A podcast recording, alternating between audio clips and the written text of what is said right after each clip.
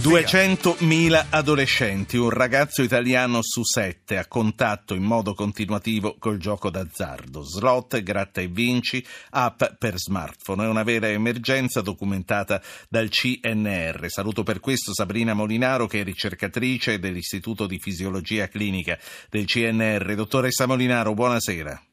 Buonasera a voi. Tutto questo, questi dati che per me sono impressionanti, in un paese dove il gioco d'azzardo è vietato ai minorenni.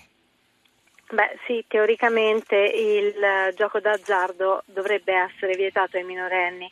In realtà quando il nostro studio noi lo facciamo nella popolazione tra i 15 e i 19 anni, quando andiamo a confrontare i dati ESPAD fra i minorenni e i maggiorenni, eh, a dire la verità non troviamo grandi differenze, i minorenni giocano quanto giocano i maggiorenni. E giocano quanto giocano i maggiorenni perché eh, non dico che vengano incoraggiati, ma non vengono eh, scoraggiati da, dagli adulti, dai loro fratelli maggiori o dai genitori. Beh, eh, possiamo dire che eh, non percepiscono il rischio legato al, al, gioco, cioè tutti quelli che possono essere rischi che vengono dal gioco d'azzardo.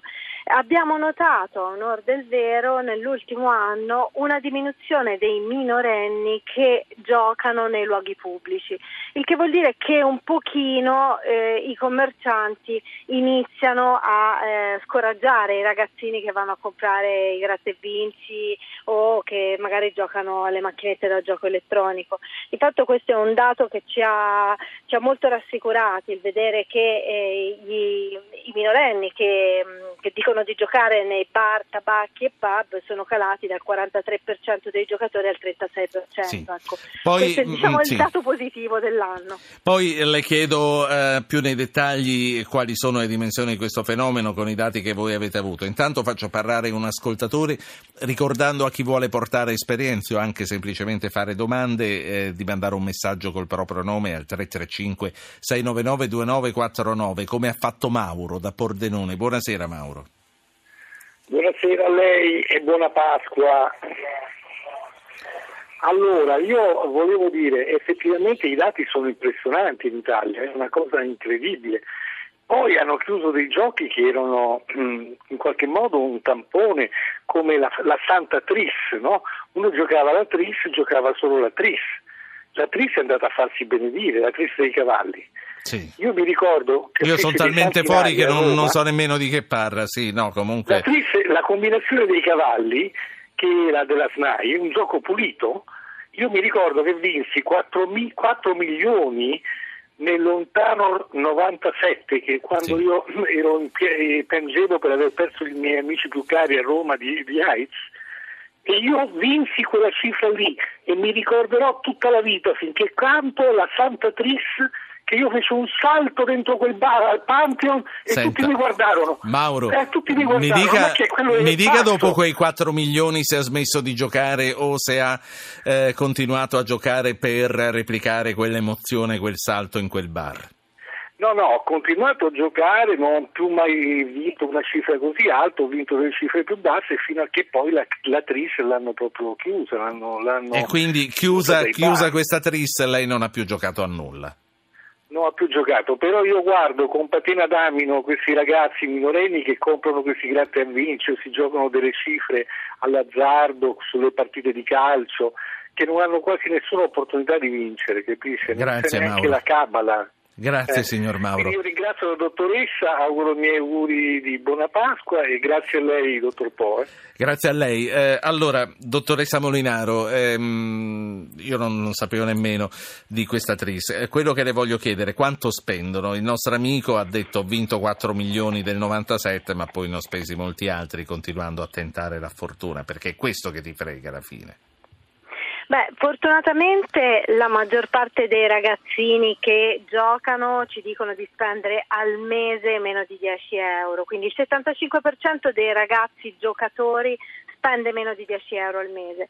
c'è poi un 17% che ci dice di spendere fra i 10 e i 50 euro e un 8% eh, degli studenti che ci dice di spendere più di 50 euro al mese. Quindi diciamo che eh, nella maggior parte dei casi spendono poco, però ce n'è una fetta che spenducchia un po' perché più di 50 euro al mese Beh, per dei eh, ragazzi.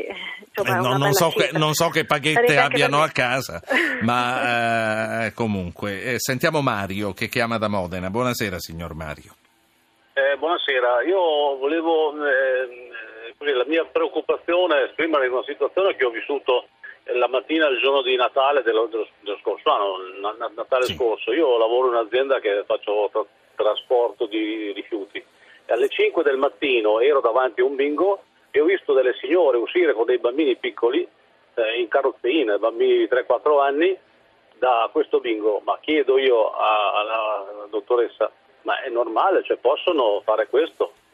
Grazie, grazie Mario. Eh, no, normale non lo è, chiaramente penso di poterlo dire anch'io, ma è, è, è permesso farlo, è permesso a, a, un adulto portarsi un bambino anche in piena notte in una sala bingo, dottoressa Molinaro? Beh, questo credo che dipenda dai regolamenti comunali non sono un'esperta in questo ambito, mi dispiace, però So che in alcuni comuni ci sono delle leggi specifiche che impediscono ai minori proprio di entrare nelle sale bingo e adattano magari delle sale giochi nei dintorni. Ehm, non, non, non sì. saprei però dare lei, una risposta. Sì, no, lei comunque è ricercatrice di fisiologia clinica, a questo punto è molto più interessante chiedere a lei che cosa scatta nella mente e che cosa succede nella vita di queste signore che la mattina di Natale sono state viste uscire dalla sala bingo del nostro amico economico. Quello che noi abbiamo visto anche nell'altro studio che conosciamo, quello sulla popolazione generale che si chiama IPSAD, eh, è appunto eh, che eh, non ci sono grossissime differenze di censo rispetto a chi gioca e chi non gioca, ovvero se prima il giocatore era o colui che aveva molta disponibilità economica o colui che era veramente disperato, oggi il gioco è un po' trasversale ed è targetizzato sui generi, per esempio appunto le donne si avvicinano di più alle sale bingo piuttosto che al gratta e vinci, mentre per quanto riguarda gli uomini, questo lo vediamo anche fra i ragazzi giovani, eh, c'è una maggiore predilezione per quello che riguarda sia i, le scommesse sportive sia il gioco online. Per esempio anche negli studenti vediamo una percentuale importante di ragazzi che gioca a giochi a carte eh, online attraverso telefonini, smartphone, tablet, computer, eccetera. Comunque la, la fotografia che esce è di un, è di un paese che eh, scivola sempre un po' di più in queste sabbie mobili. Ah, negli ultimi anni noi avevamo rilevato una diminuzione, anche perché c'era un grosso interesse, una grossa pressione anche mediatica diciamo, a eh, interessare le persone, a informare le persone rispetto ai rischi correlati al gioco. Questo è il primo anno che soprattutto nella popolazione giovane rileviamo di nuovo un incremento, sia per quanto riguarda il gioco, sia per quanto riguarda il gioco problematico. All'interno dei nostri studi noi eh, scriniamo anche quella fetta di popolazione appunto che ha già dei comportamenti patologici verso il gioco. Ora dico patologici ma non c'è una diagnosi clinica, c'è un test di screening.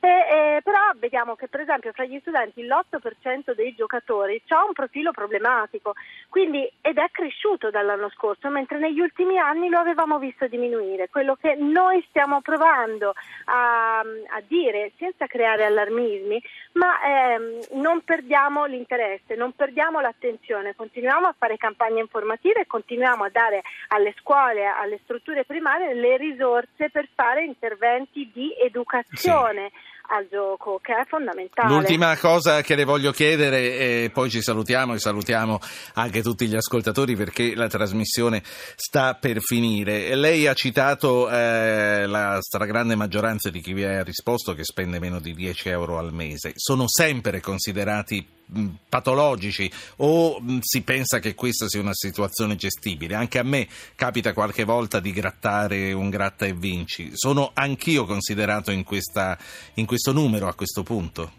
Assolutamente no, la maggior parte dei giocatori non ha un profilo patologico, eh, la maggior parte dei giocatori ha un profilo detto, magari si arrabbieranno tante persone, però sociale, cioè gioca in una maniera eh, non sì. problematica. L'80% di chi gioca lo fa per gioco. C'è poi un 20% che ha un profilo di rischio sempre più grave.